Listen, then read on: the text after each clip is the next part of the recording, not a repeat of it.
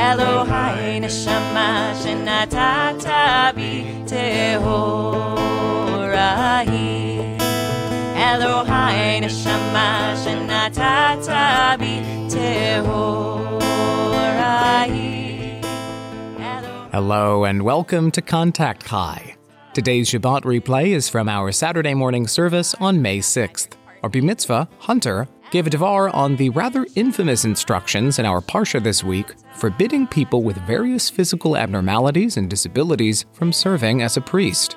Informed by the brave work of the disability rights movement, which has often been led by prominent Jewish advocates, Rabbi Deena delivered a sermon asking how we as a community can do better.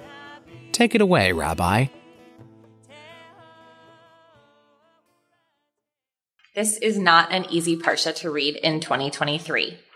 I think Hunter's Devar started to show us that the Torah does not change, but we can. Mm-hmm.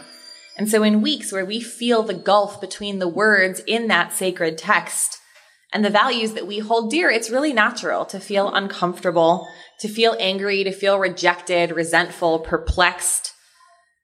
So I want to give a warning that I am going to dive into issues of disability justice and access both in our Parsha and in the modern world. And if that is going to be hard for you to hear, you have the autonomy to leave the room at any time.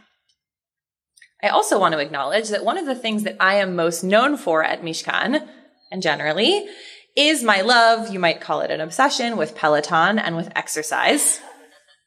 I am a person who lives with invisible disabilities, but I do not know what it is like to live in the world in a body that does not allow me to fully inhabit the spaces that I want to be in. So I want to especially today uplift the voices of disability advocates and people who are living in the world in a way that affects them in a way that I cannot know.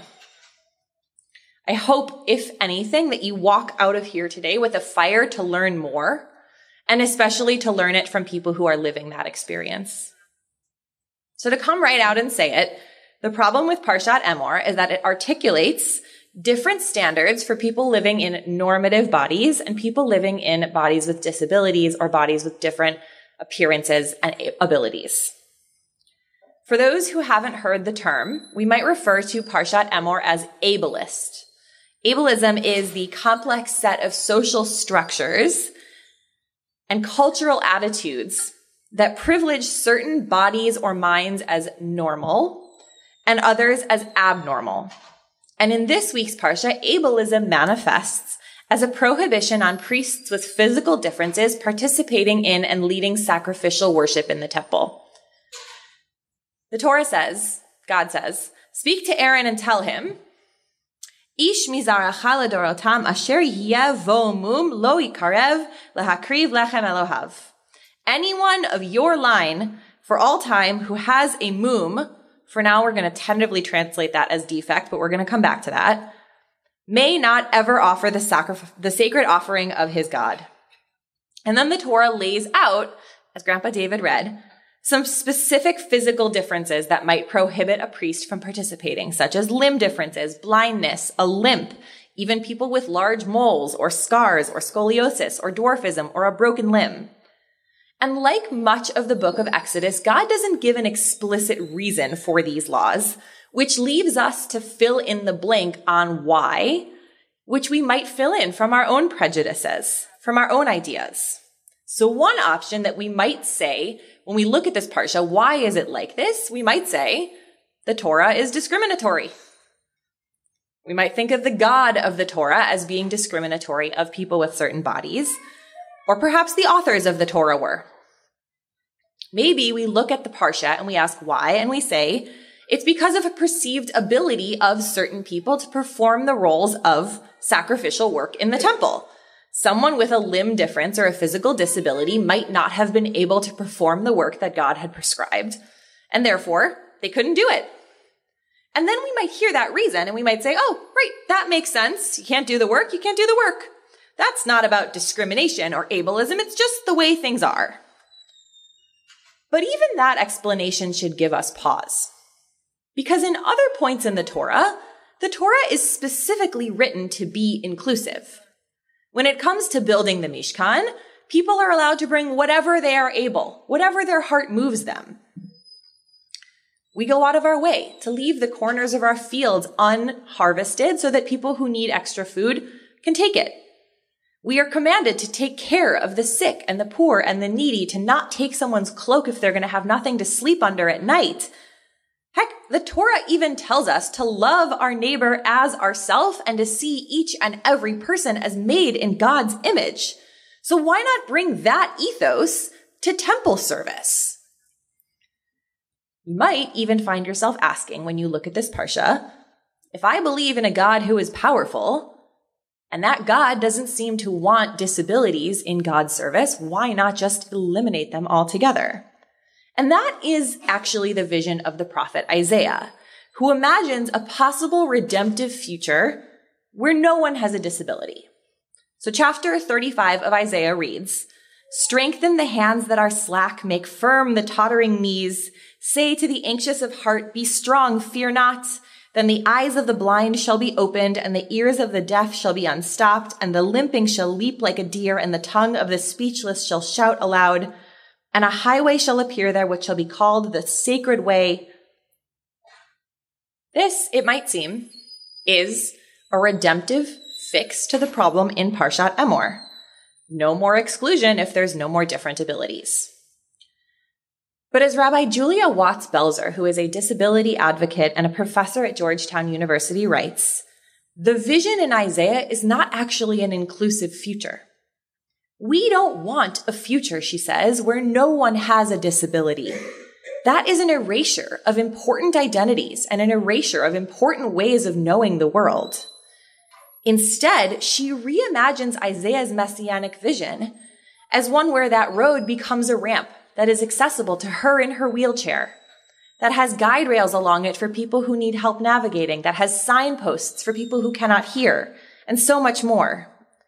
The messianic future that she imagines is not one without disability. It's one where inclusion is innate. That is what I wish I saw in the Torah.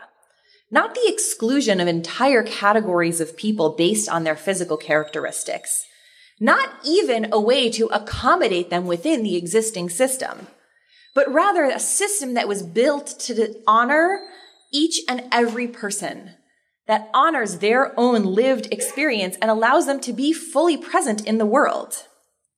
The passage of the ADA, the Americans with Disabilities Act in 1990, requires employers and state and local governments and businesses to provide equal access and opportunities for people with disabilities.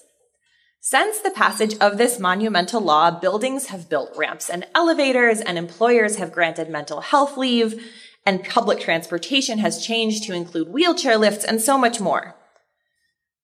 But just like Isaiah's vision does not actually portray an inclusive world, the passage of the ADA, nor its lawful interpretation and implementation, those things have not actually built a world of justice and full access for people with disabilities. Some people who use accessibility aids like wheelchairs and hearing devices and sight aids might relate to the language of disability. They might appreciate the way that it recognizes the struggles that they experience. Hunter talked about this a little bit. For others, the language of inclusion or disability implies something lacking about the way that they live in the world as if the goal should be for them to live like normal people in what we would consider normative bodies, but that's just not their body.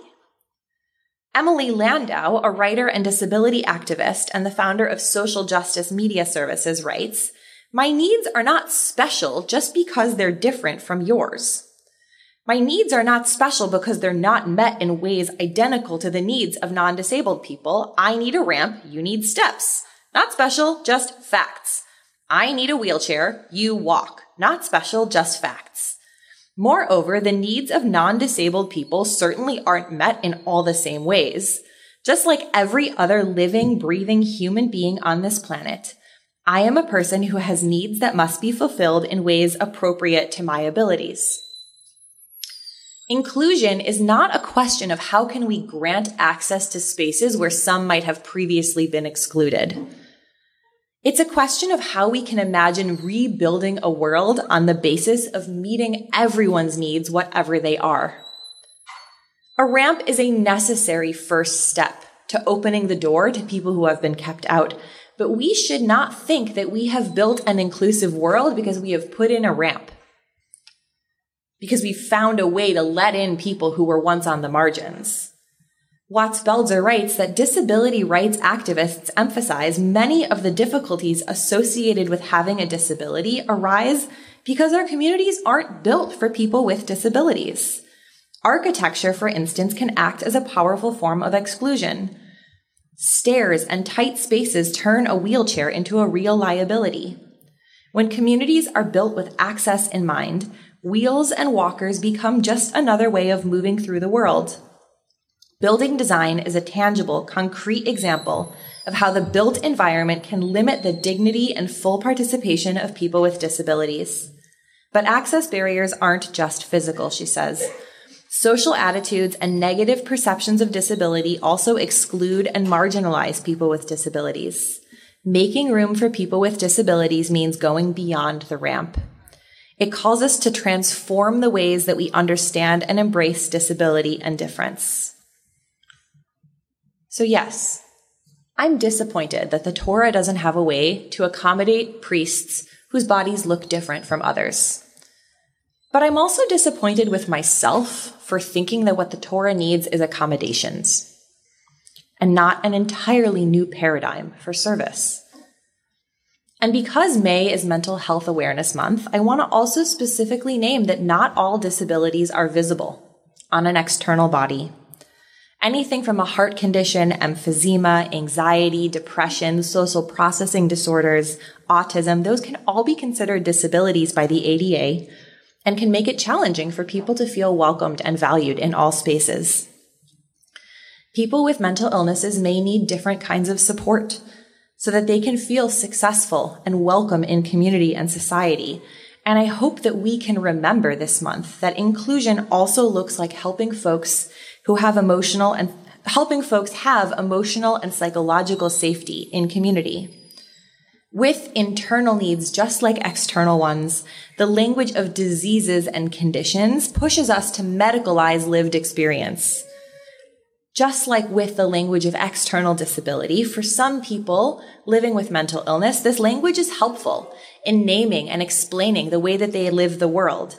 But for others, it can be flattening, a way of pathologizing their own life. So in this month of increased awareness, I want to remind us that we need both adequate treatment for those who find their differences to be a source of suffering and greater inclusion so that we don't expect people who seem different to conform to what we call normal. Just a few weeks ago, in the middle of the Torah, we read some of the most inspiring words of our tradition. Kedoshim tihiyu ki kadosh ani Adonai Elohechem. You, all of you, are holy because I, God, am holy.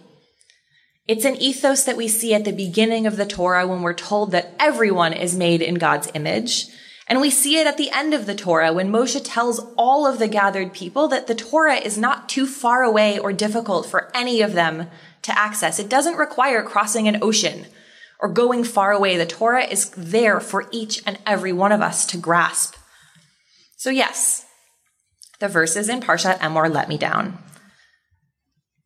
Put simply, we are losing good and vital Torah when we exclude categories of people on the basis of what they look like in comparison to what other people look like. We're losing good and vital categories of Torah when we exclude people who think and process the world in ways that are different from the ways others think and process. When we try to fit the myriad experience of human life into one defined category, we lose out on the opportunity to learn from each other and about the world that we live in. But these verses that we read this week are not the only ones we have. And we don't inherit a tradition that requires us to make wholesale acceptance of what it says. So we see this week the ways that the text has caused hurt. And then we harness our frustration and our anger and our disappointment, and we say, How can we do better? Shabbat Shalom. Shabbat shalom.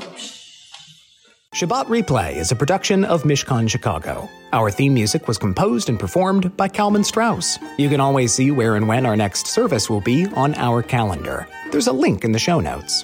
And if you appreciated the program, please rate and review us on Apple Podcasts. I know you've heard it before, but it really does help. On behalf of Team Mishkan, thank you for listening.